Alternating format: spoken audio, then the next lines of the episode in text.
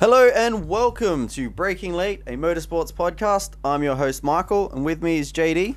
How's it going? Not too bad, Michael. I was enjoyed a good night's racing last night. Got up in the middle of the night and watched the Montreal Grand Prix, and it was pretty good. Yeah, it was very early. Being Yeah. in Australia, it was about a 3:30 in the morning start, so it Yep. rise and try and stay awake for the race. But it was a good race. It was nice and exciting. There was lots of stuff happening. Yeah, there's a different strategy and stuff like that. It was really interesting to see Ferrari. Don't know if they're trying to take it to Mercedes to try and make them follow them or what was going on there, but um, yeah, they went with a, a, t- a two-stopper when uh, Mercedes stuck with their one-stop strategy for Hamilton and come up trumps. The Ferraris couldn't catch him in the end. It was good. Um, that was the second win on the trot for Hamilton, so he must be pretty happy with that. Yeah, he must be starting to build some confidence again. He's right back in the championship. I think it was only what three meetings ago. Uh, yeah, before they had their crash. He Um, yeah, he was quite a long way back, and uh, now he's already right back in it. Like nine points to the difference now. So it's it's it's getting really close up the top there. And Hamilton was showing some good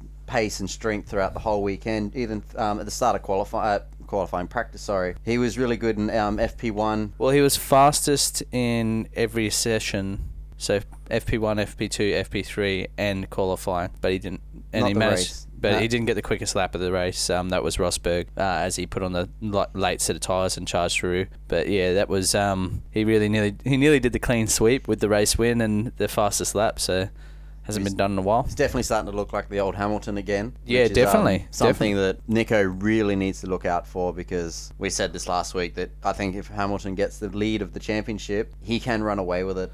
I was really surprised with um, how much Nico's been struggling. Like I, I could understand in in Monaco he struggled with the tire temp and stuff like that, and they did have that problem again in Montreal. That the temperatures dropped, so all the data that he had from practice and, and qualifying and all that didn't really um, move across to the race and stuff like that for tire temp and getting the, getting those tires in their working window. But it's, yeah, it's just a, Yeah, it he was a just- bit of a he- struggle. He, really did struggle all weekend. He, um, we'll get to this a little bit later in the show, but he had that bit of the start where it wasn't the greatest start of the race, but yeah, the contact. um, yeah. Yeah, just throughout the race, he just didn't have the pace. We finished second to Hamilton nearly every time this weekend.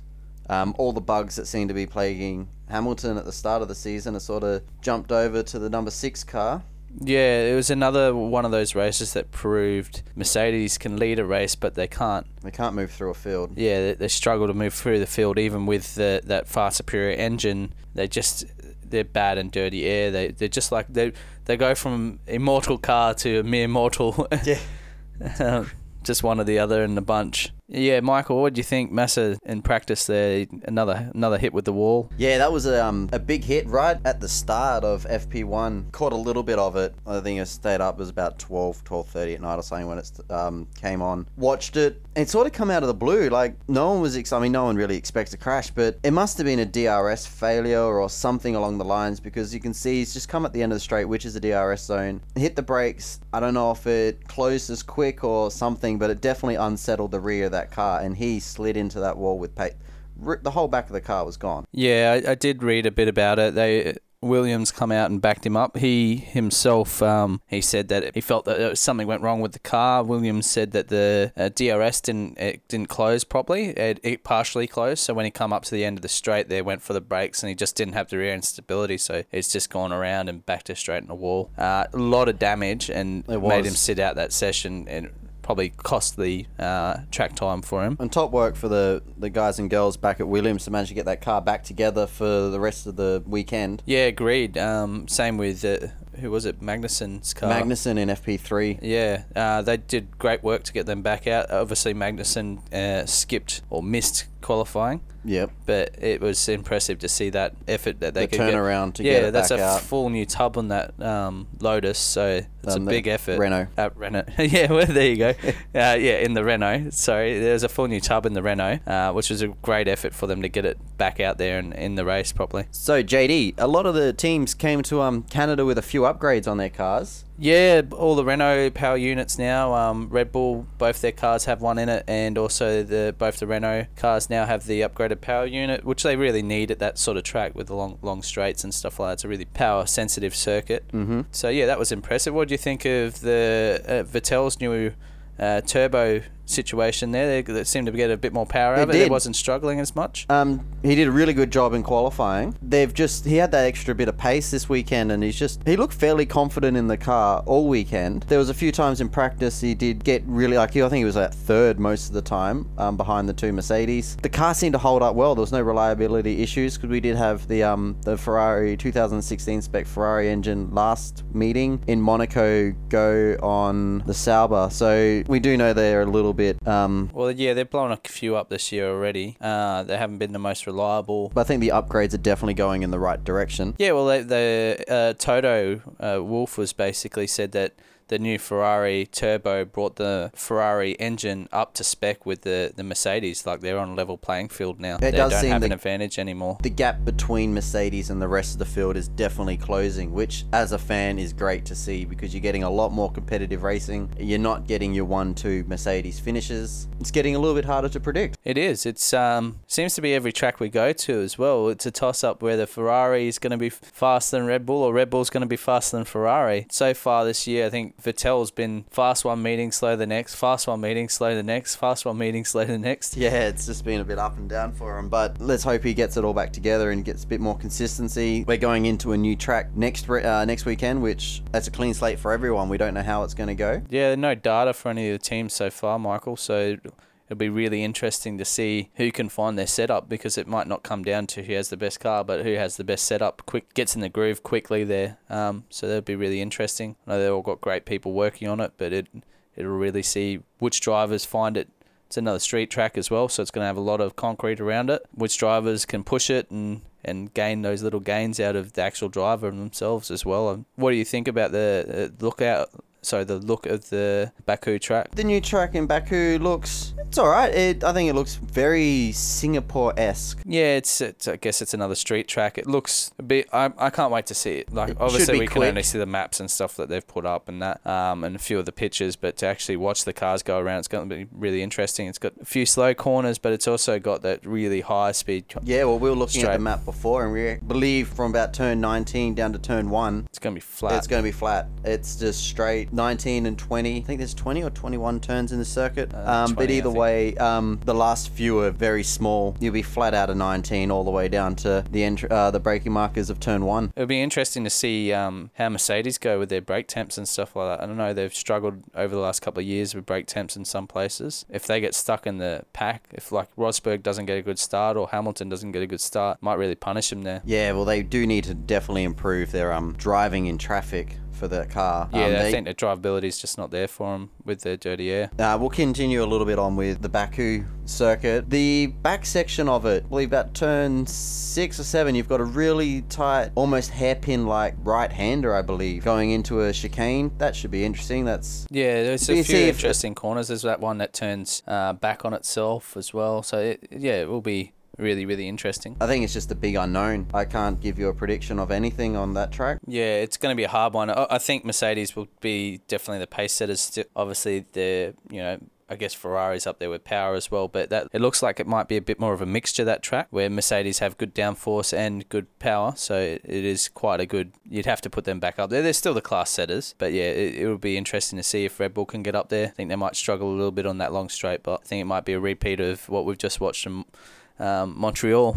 So, JD, qualifying on the Saturday. Did you get to catch much of that? No, I didn't. My internet's been down. Are you and I stream it all. Uh, so I've been watching uh, most of it on my actual mobile phone, um, which has been a bit frustrating. The qualifying it was it was interesting. There wasn't heaps to take away from it. Sainz clipping the wall and tearing a corner, two corners off it, and I think that was just a bit unlucky. Um, we did. I did show you qualifying before we started this. Yeah, and exactly. You did raise a good point that you look at the hits that, like, because Carlos was not the only one to hit the wall of champions this weekend. Um, you had Vettel skim it, as he put it in his words. He took the lacquer off the um off the rim. off the rim, and I like Sky F1 going. I don't think they use lacquer anymore, but Mhm. maybe Ferrari doing something. Um, then you had, I believe, Palmer hit the wall, Ricciardo touched the wall. Most people gave it a, a little brush, but Sainz just he more slid into the wall, like you were saying. Yeah, he's, I think he was um, he was moving sideways too fast. you really do see the it. whole car kind of ripple once he hit it. Yeah.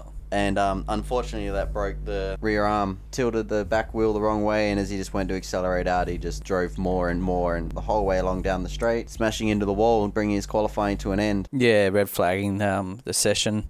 So it was unlucky. Um, they're obviously all pushing it to the edge, and unfortunately, he found the edge and went slightly over it. Yeah. Well, the red flag did help out a few teams. There's a few because that did happen earlier on in Q2. Yeah, it was Um, actually. It was, I think their first run in Q2. So Williams are one of the teams that never made it out, but then left straight away, so that gave them a bit of advantage. They didn't have to scrub an extra set of tires. But really, it was just qualifying, like we said before. There wasn't heaps to take away from it. The usuals were out in Q1. It, uh, yeah, Q1. It was good to see Alonso getting back into Q3 again. He gave his little yep when he um got into there. yeah, he he got helped a little bit there as well. Um, Button gave him a, a bit of a toe down the straight. Yeah, Button had that small lock up too, which cost him because he Button wasn't much off getting into Q um Three either. Q3. So it would have been really good to see both the McLarens into Q3. Yep. Um, but it is what it is, and Alonso was the only one to get through. So Q3 results, you had Alonso coming home in 10th. He was still a bit off. I think he was 0.4 of a second off. Um, Hulkenberg qualified ninth. Uh, Massa and Bottas, there wasn't too much between the two Williams.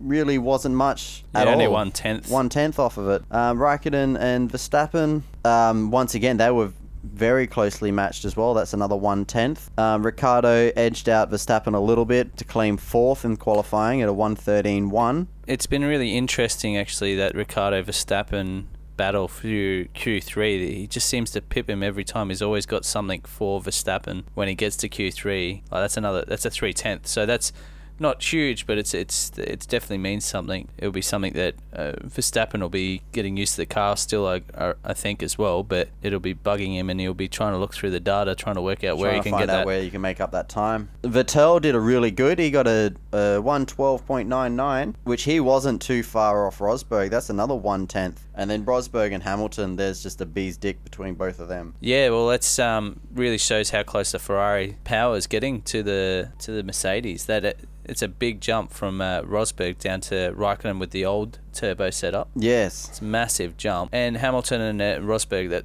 you know, good to see it really close. that yes. Yeah, that was really tight qualifying for them. So it's it's really good to see.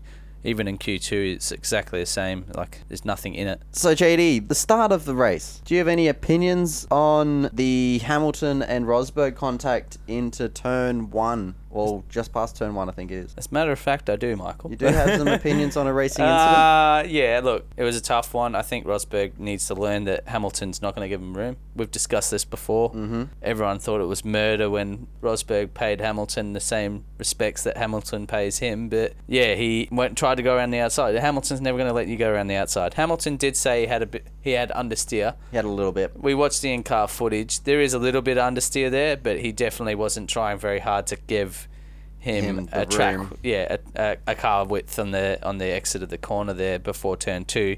He wasn't going to allow that, which ruined essentially it, it ruined Rosberg's race.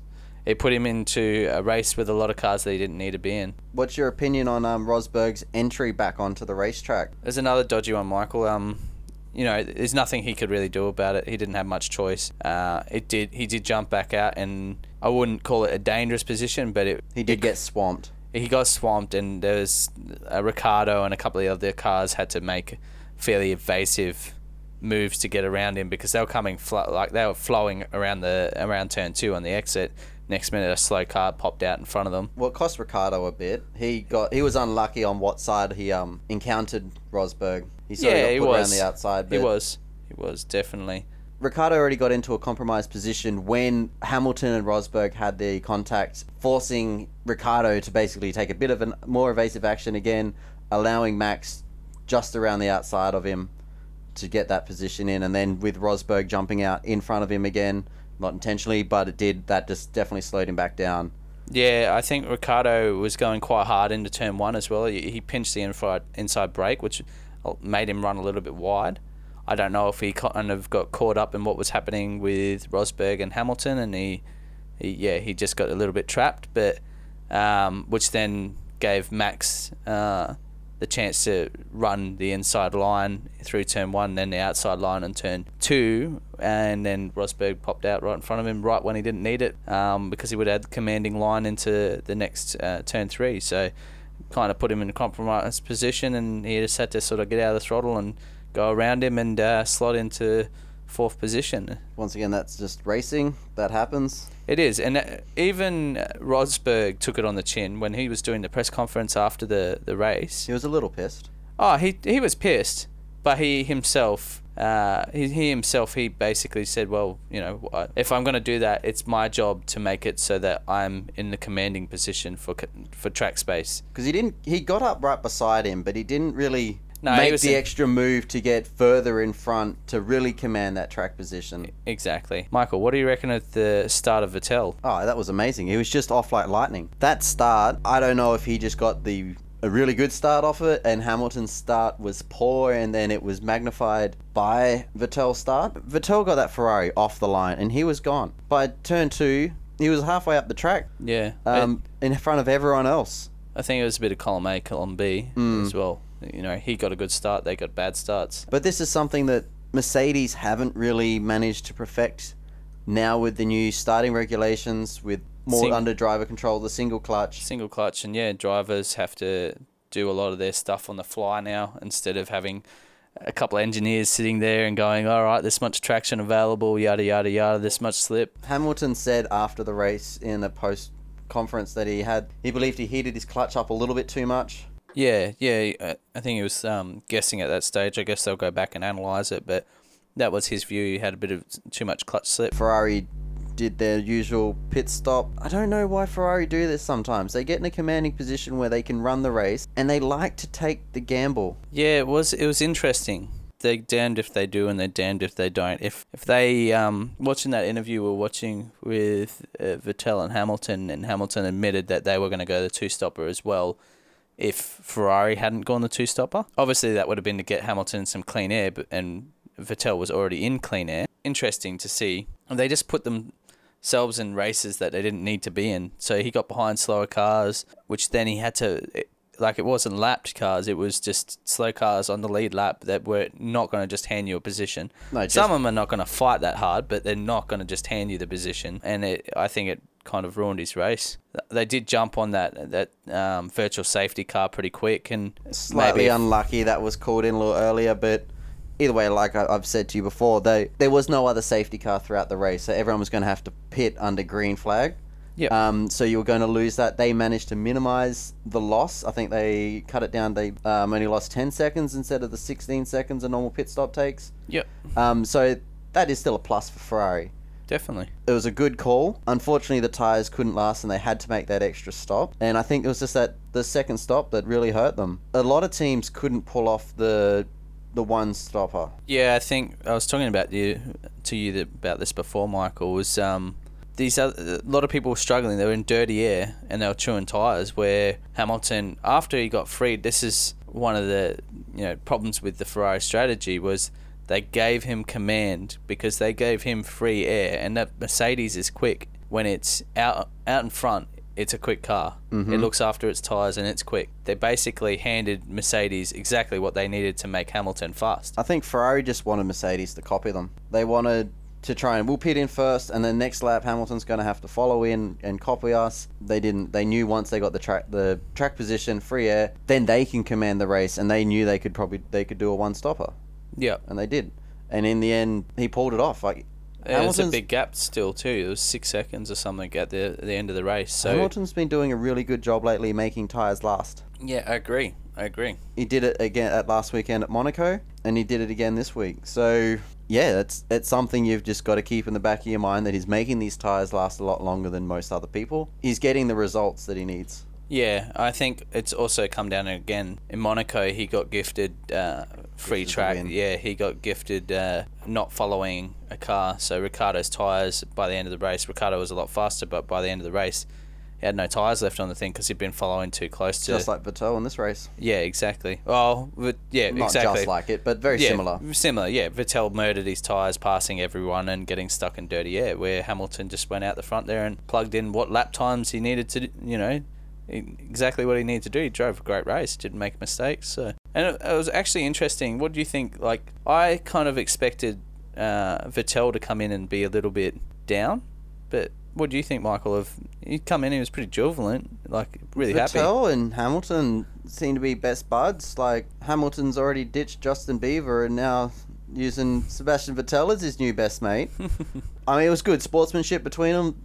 After the race, while they're still driving, they both gave each other the thumbs up. In the, I think what we call it, the driver cool down room before the podium, um, they were making jokes.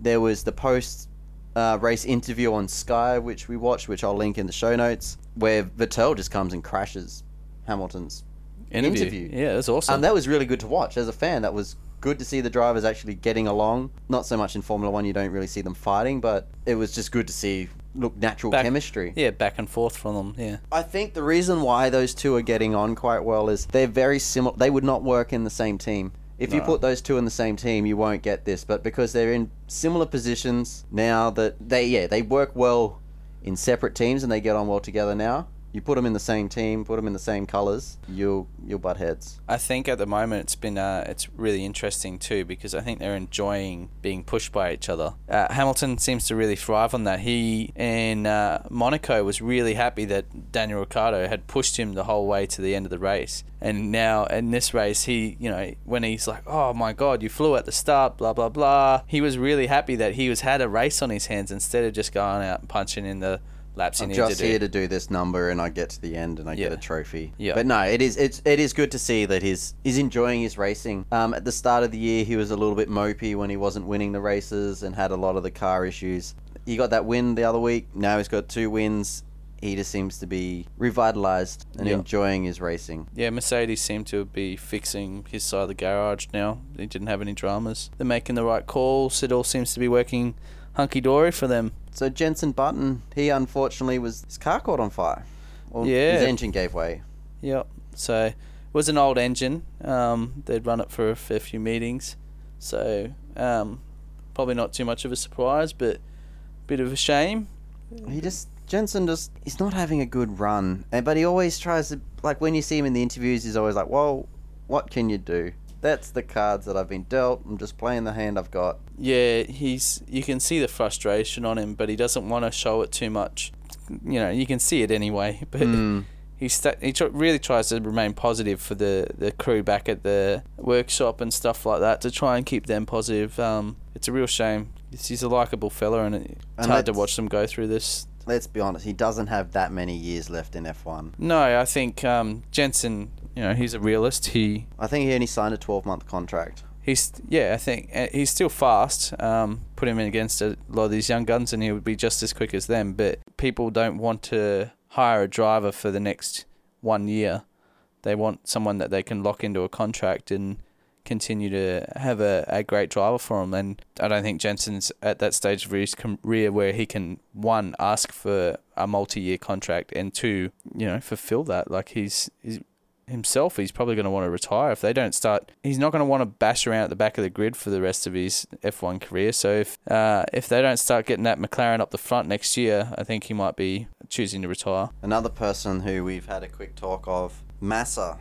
He's struggling a lot lately, and he's another one of those drivers that's sort of coming to the end of his um his peak. Yeah, I think at least with Button and Alonso, you can see they're quite equal, and we know Alonso's a great driver. We know Button's a great driver, but they're really quite equal. Bottas and Massa, Bottas pretty much Pantses him. yeah, every practice, every qualifying, every race, he's, you know, not every time, but, you know, I'd say 85% of the time, he's faster. Yeah. And you just can't do that in F1. Like, I know uh, Massa brings other stuff to the team with, He's know, had a, knowledge. a wealth of experience. yeah, knowledge and um, professionalism of how he runs himself and stuff like that. But it is, it's, it's interesting. Do you reckon, like, Michael, do you reckon he's going to have, what, another year in him, two years? What do you reckon he's going to do? Massa, I don't know if he's got huge amounts of appeal left to the teams beyond maybe getting a 12 month extension for next year when they've got these new regulations. The teams might want to keep a more experienced driver on while they're testing these few things that a, a rookie might not fully get their head around and relaying the information back better to the team so they can understand what these new um the new cars and specifications are going to do. I struggle to see Massa being in a team after 2017 You've got the likes of um, Pascal Wehrlein, maybe Haryanto. You, you feel the younger drivers in Well, the you got Carlos Sainz that's going to be Carlos looking. Sainz. He's he's definitely going to have to get a new drive, and Toro Rosso don't really do after two years. Yeah, traditionally they're a, you either going to make the step up to the big team or you move along. But yeah, I just can't. I just think yeah, after 2017, maybe Massa won't be in it anymore, and we won't get to see him and his brother in the pits. I mean, Yeah. Massa has probably one of the most supportive brothers out there.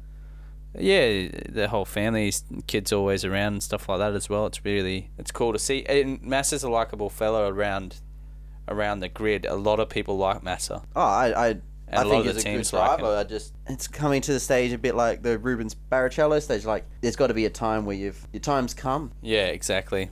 He's not showing that shine anymore. Maybe he can prove us all wrong next meeting, but yeah, he just doesn't seem to have it anymore. JD, what's your opinion on the final turn onto the straight and the drivers sort of cutting it as such?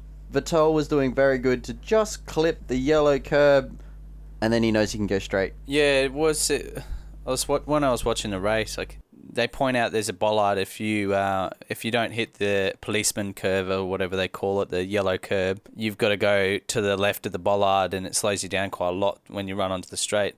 And I watched Vettel a couple of times have a slight lock up, and he wasn't going to make the corner. And just at the last minute, he'd turn out of it and got cut across the end, like the, the, the center of the corner. But he'd make sure he just Just just, touched the the yellow policeman curve, and it was just enough so he wasn't breaking any rules, and he could have a nice straight run onto the straight. I don't think he was gaining anything from it, but I definitely think he was helping the fact that he wasn't going to have to go to the left of the, the, the bollard and lose a whole bunch of time. Just a bit of racemanship there. Yeah, well, he was pushing his really, you know, he was pushing really, really hard, uh, trying to catch Hamilton. It was really interesting actually watching. Probably, you know, for that race, I guess there was not a whole lot of things going on towards the end of it, but it was really interesting to watch him how hard he was pushing. He was making mistakes all over the place because he was pushing, doing qualifying laps on old tires, and yeah, it was. He it had was a really few lockups. Um, Rosberg had a few mistakes throughout the whole race as well. Yeah, yeah. He, Rosberg, Rosberg had just had a race that you're just going to forget about. Yeah, it's um that. What do you think? It, the no team radio help uh, reared its head again. What do you think about that, Michael? I don't care if the teams are telling them information.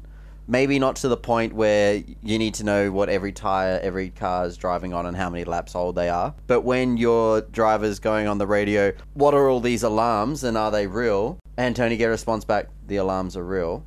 Like maybe a little bit more information. And I think this is something that the um, Formula One itself has caused this issue. They broadcast the radio messages on the TV, and that's the way the fans know that they get these messages to tell them what to do. And then the fans go, "Oh, their drivers are just there, sitting there listening to a message, and like I have to do this lap time or I have to do this," and they're not really doing the work. If they didn't want them to know about that, just don't broadcast those messages. Yeah, they're a pretty complex car. I think people think of it like a 80s car and stuff like that, where you know you probably had an oil pressure light and RPM gauge, water temp gauge, and you know if they not stop that many gauges. you can just tap on it and it'll work. Yeah, not that many gauges to be watching, but these guys have they've got all these codes on their steering wheels. They've got a lot of stuff going on in the cab. Yeah, it's it's just interesting. I, I would have liked them to be able to say, oh, just you know, you've got warning code C, blah blah blah. You know, we need to call front brakes or whatever. It's a warning for this. Yeah.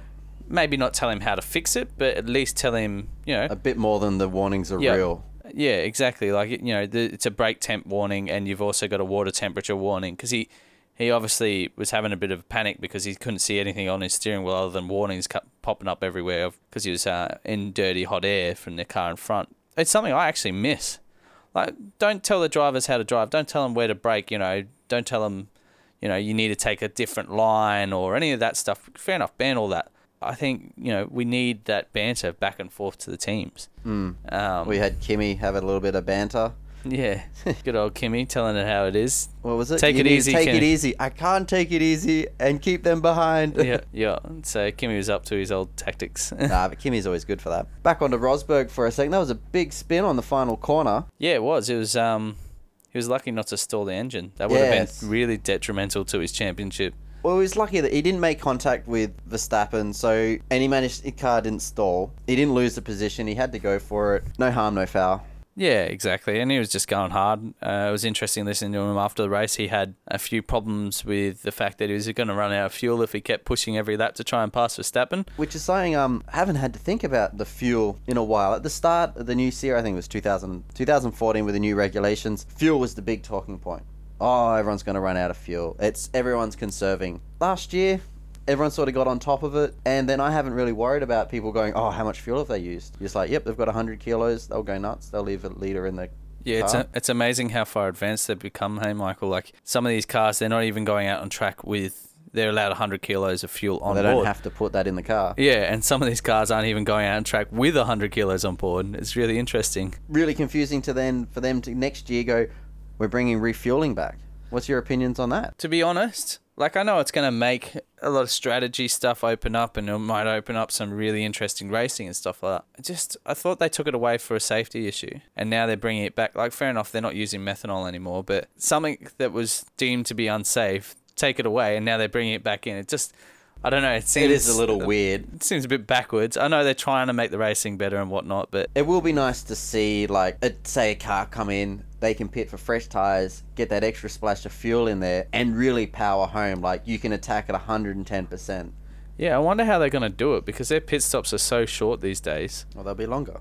Yeah, how much longer, but it'll be really interesting to see. What's your thoughts on uh, Verstappen? He did a really good job of keeping Rosberg behind. We've talked about Rosberg's spin, but what do you think about his driving there? Oh, he did really well. He recovered well from Monaco, which I was a little worried about if he was how much of a hit that would take to his confidence. Um, but with the new the Renault power plant in his car, he used it fairly well to his advantage. Um, he did keep Rosberg at bay throughout the whole time. Rosberg was with the fuel and having to look after his tires and stuff, but in the end that doesn't really matter. Verstappen come home with the points. I want to see him at a few more races before I can fully judge where he's at in Red Bull. Still new. This was only his third race in the team, so he's still got to learn up. He probably won't know everyone's name at the workshop yet. Give him a few more races, let him get settled in, and let's see where he's truly at in with this Red Bull. Yeah, I was impressed. Um, he managed to put that Red Bull right in the spots where Rosberg needed to be to pass him, and it, you know it showed some really good racing um, tech there. Like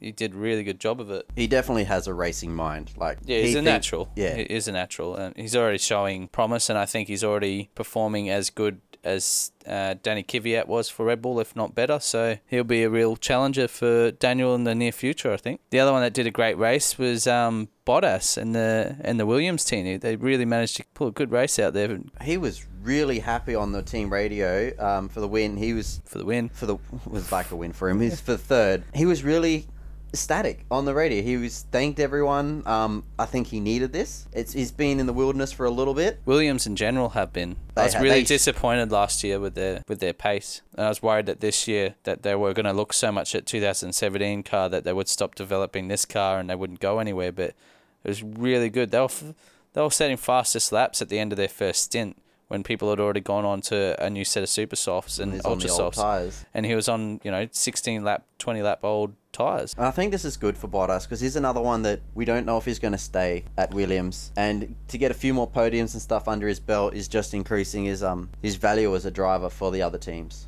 Yeah, it's going to make him stronger and put him in a stronger position. Uh, he's doing everything right anyway. He. Like, we were talking about it earlier, but he's doing everything right. He's out qualifying and out racing his his teammates, so and that's all he can do. Um, if the Williams isn't fast enough to win races, well, it's not fast enough to win races, but he's doing everything else right.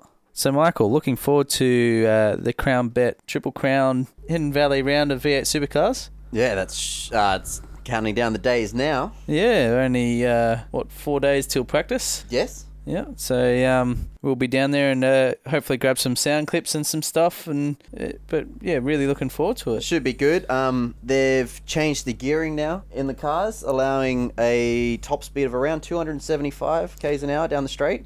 Yeah, it should be really interesting because it's been a track that They've topped the- out a lot. yeah the the cars struggle. Like if you get a really good run onto the straight, everyone's going to hit the same top speed, regardless whether you got a good run onto the straight or not. You're on rev limiter before the brakes, so um, it made it really hard to pass. And they, they think that this might actually help them a little bit.